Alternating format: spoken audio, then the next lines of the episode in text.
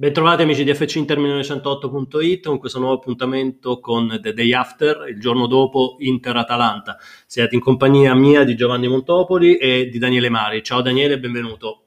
Ciao Giovanni, bentrovati a tutti. Dunque, partiamo dalla partita, dalla gara di ieri sera dell'Inter contro l'Atalanta, una vittoria per 1-0, una vittoria in sofferenza, una vittoria che però apre a tantissimi discorsi che si possono fare sulla prestazione, sulla mentalità, sui tempi, insomma sull'approccio che sta avendo l'Inter di Conte in queste ultime gare e approccio soprattutto sul campionato. Una vittoria che per molti aspetti rispecchia quella che è l'indole dell'allenatore nerazzurro, così come la prestazione dell'Atalanta mette in evidenza quelli che sono i dogmi di Giampiero Gasperini. Che gara abbiamo visto ieri al Meazza, Daniele?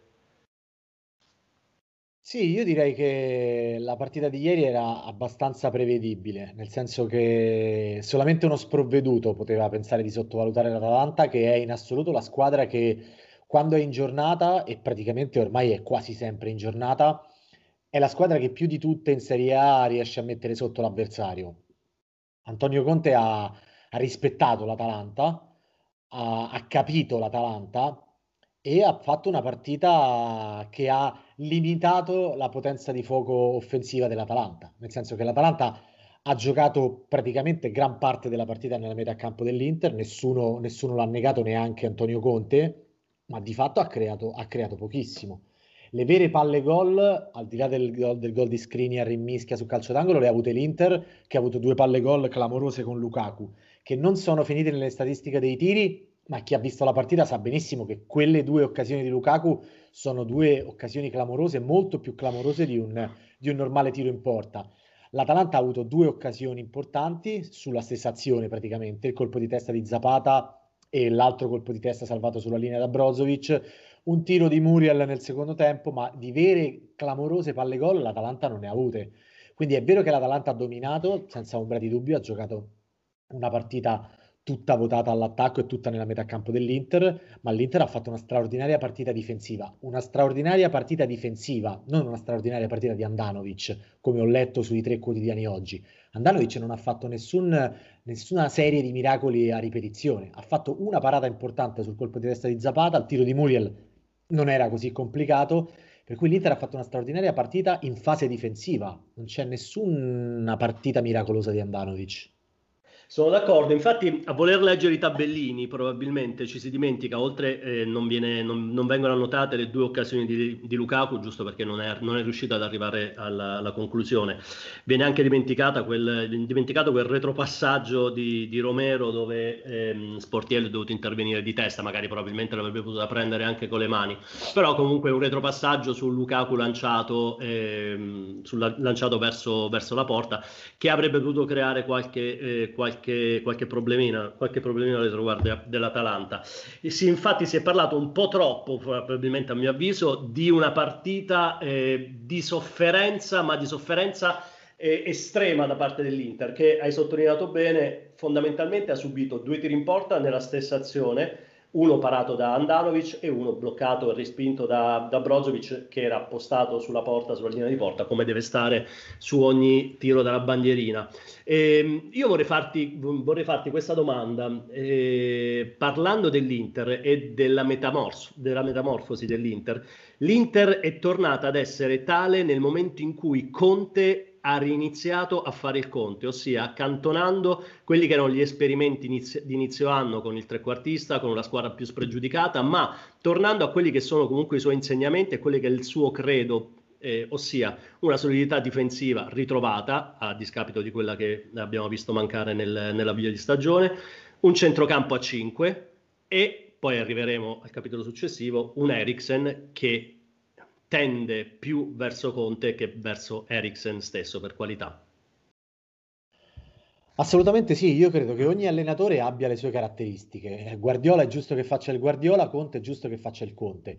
Conte ha vinto campionati, ha fatto uno strepitoso europeo con un'Italia che dire scadente, dire poco, e lo ha fatto con le sue caratteristiche, che non sono quelle del tiki-taka e del possesso palla asfissiante ma a volte anche sterile, Lo ha fatto con quello che è il gioco di Conte, grandi verticalizzazioni, grandissime ripartenze, ma anche la capacità di impostare dal basso e di fare azioni come quelle che abbiamo visto nelle ultime partite, con azione partita da Andanovic, 9 giocatori su 11 che toccano la palla e gol di Lautaro. Per cui io credo che Conte, nel momento in cui ha riportato l'Inter sulla strada del 3-5-2 in linea, che è lo schema di Antonio Conte, ha definitivamente fatto fare il salto di qualità all'Inter, e Conte ha fatto un passo verso Eriksen e Eriksen ne ha fatti due verso Antonio Conte, perché Eriksen può fare la mezzala di Conte e può fare la mezzala nel 3-5-2 di Conte.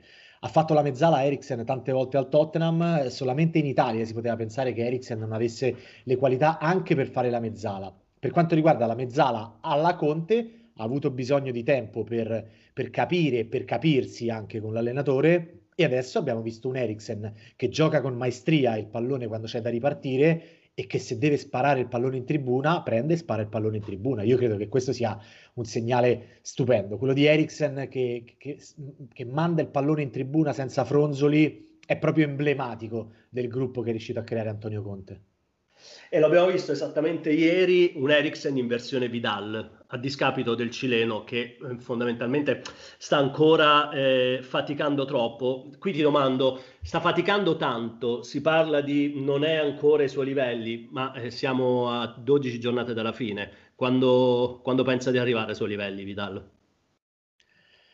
Sicuramente la partita di ieri di Vidal è stata una partita molto negativa. Ha iniziato la partita con un assist ovviamente involontario a Duvan Zapata e ha proseguito poi sul solco di una partita estremamente negativa. Io credo che Vidal sia ancora utile a questa Inter, perché ha un'esperienza e una capacità di reggere certe pressioni che altri giocatori non hanno, perché sono alle prime esperienze con squadre di vertice e squadre che lottano concretamente per vincere. Anche grandi talenti come De Vrij, Bastoni, Brozovic, Lautaro, lo stesso Lukaku è un giocatore che comunque campionati non ne ha vinti, quindi non sono giocatori abituati a queste pressioni. Vidal pasteggia con queste pressioni, quindi io credo che possa essere ancora utile all'Inter, ma credo che ci sia stato definitivamente il sorpasso. In questo momento Vidal è la riserva di Eriksen e in questo momento Vidal non può giocare al posto di Eriksen, e io credo che è giusto che l'Inter inizi le partite con il 3-5-2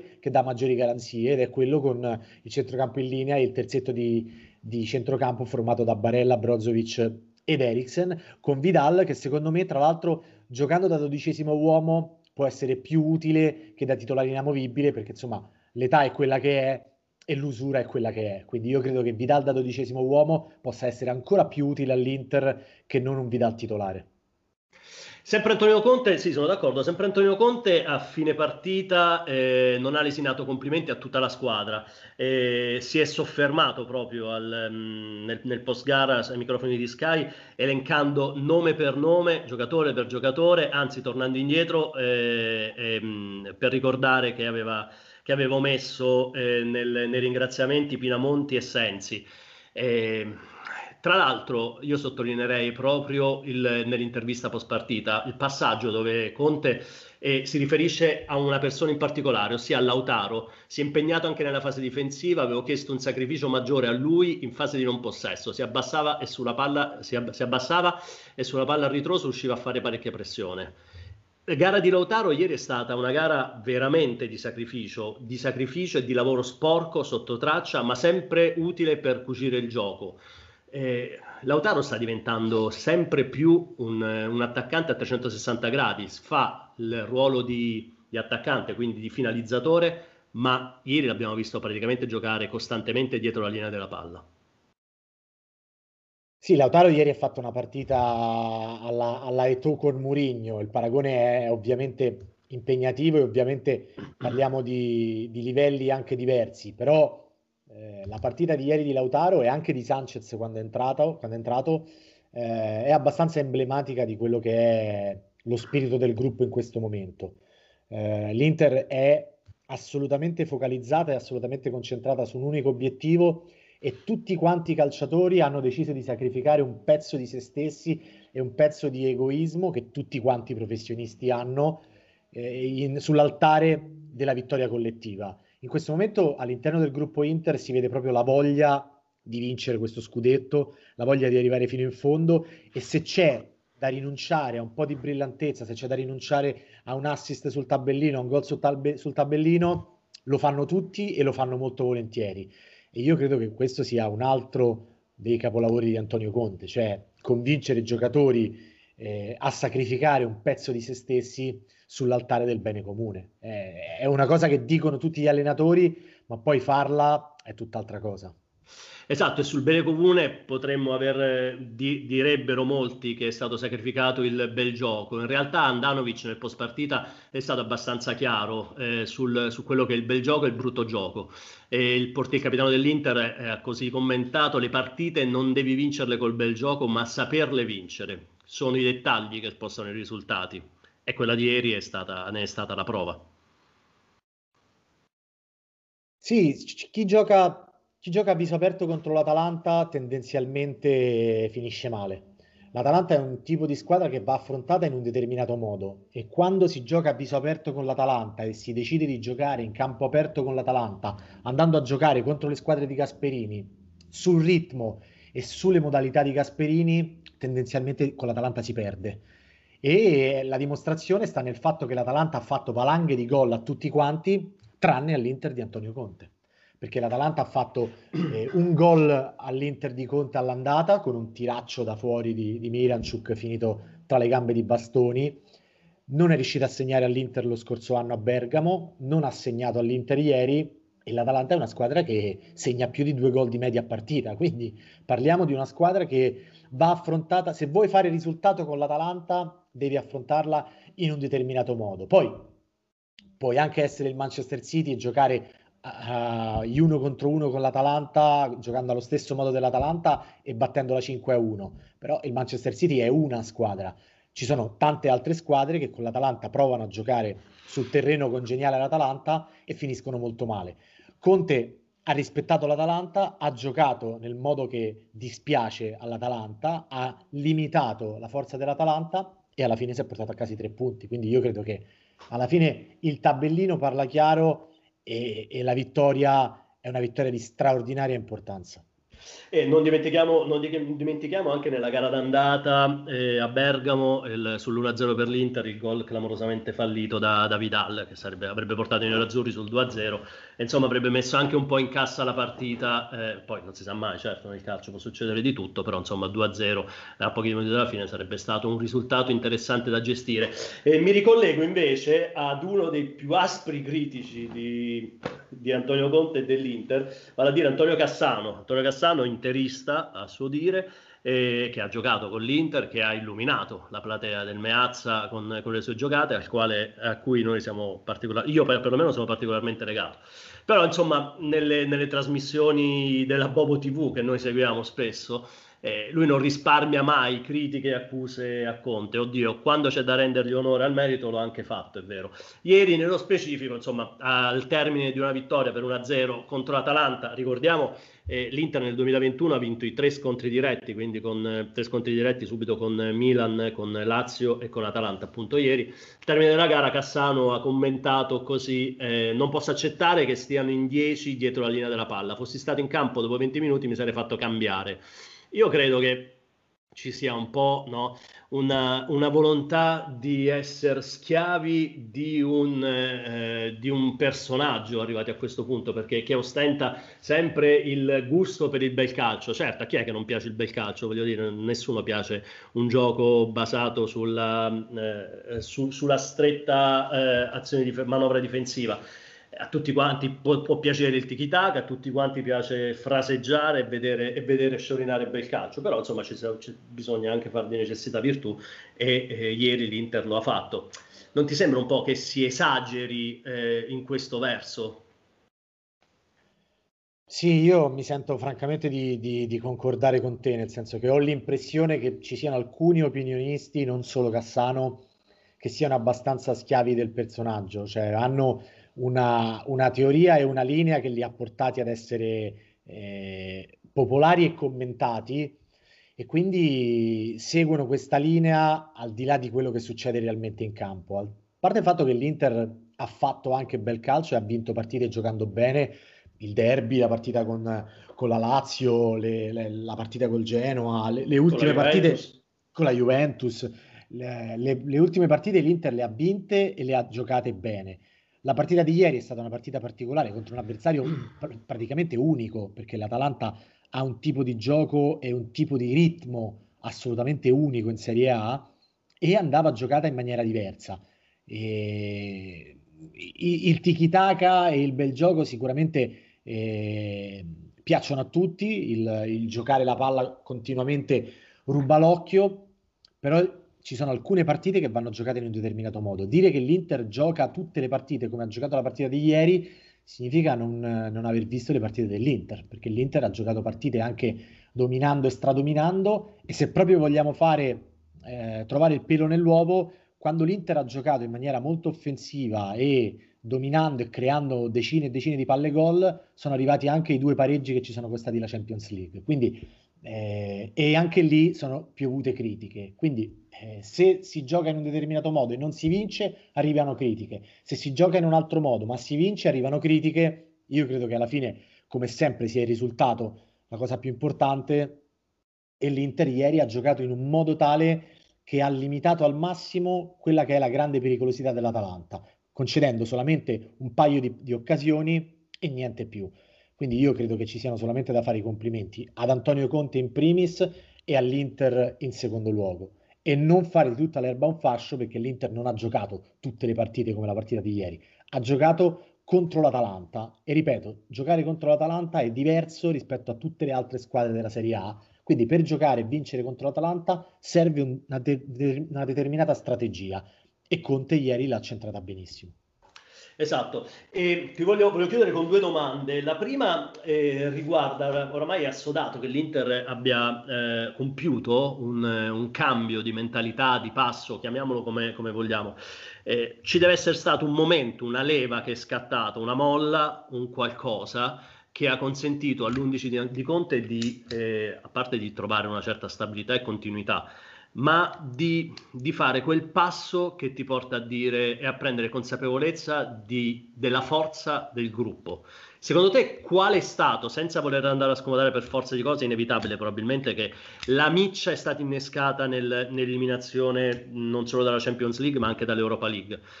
Quella è stata la miccia, ma se tu dovessi scegliere o dire in quel momento lì io ho visto l'Inter cambiare, Quale potrebbe essere? Questa è una domanda da $10 milioni.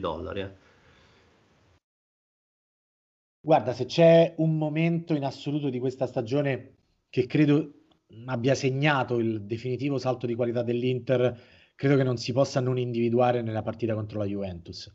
Io credo che aver battuto la Juventus e aver dominato la Juventus, perché l'Inter, a proposito di bel gioco e di partite dominate, l'Inter la partita con la Juventus la poteva vincere di goleada, ben oltre il 2-0 finale, ma aver vinto contro la Juventus e averla dominata in quel modo, in lungo e in largo, io credo che abbia definitivamente convinto i giocatori di ciò che Antonio Conte cercava di trasmettere fin dall'inizio dell'anno, cioè che si poteva fare. Un conto è che te lo dica l'allenatore che si può fare, ma poi tu affronti la squadra favorita per lo scudetto e perdi, come è sempre successo negli ultimi anni. Un conto è che tu vai in campo e stradomini contro la squadra che ha vinto gli ultimi 9 scudetti. Ecco, io credo che in quel momento i giocatori dell'Inter si siano definitivamente convinti di essere quantomeno alla pari con la Juventus, e quindi effettivamente in quel momento io credo che si siano detti si può fare. E chiudo invece con l'ultima, che è più una provocazione, ma neanche troppo. Antonio Conte qualche settimana fa aveva dichiarato che questa Inter se la sarebbe potuta giocare con le principali squadre europee. Forse una battuta, forse un voler inquadrare e fotografare l'attuale momento dell'Inter per far capire che realmente questa squadra oramai ha consapevolezza.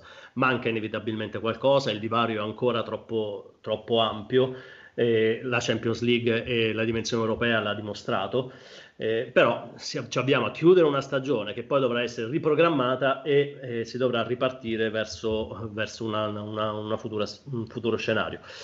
Augurandoci che ci sia sempre la guida Antonio Conte, quindi che il progetto vada avanti, dove dovrebbe intervenire secondo te la società per per consentire all'Inter di diventare protagonista non solo in Italia, perché oramai comunque si sta confermando ad alti livelli, l'anno scorso in secondo posto, attualmente primo in classifica, insomma sta è tornata a lottare per i vertici, ma non solo in Italia ma anche in Europa.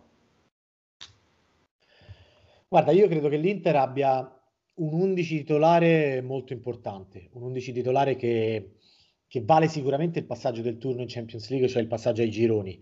Quindi non arrivo a dire che l'Inter può in questo momento competere con le migliori squadre d'Europa, arrivo a dire che l'Inter già così è una squadra che vale il passaggio del girone. Dove può migliorare l'Inter? Sicuramente nella profondità di rosa.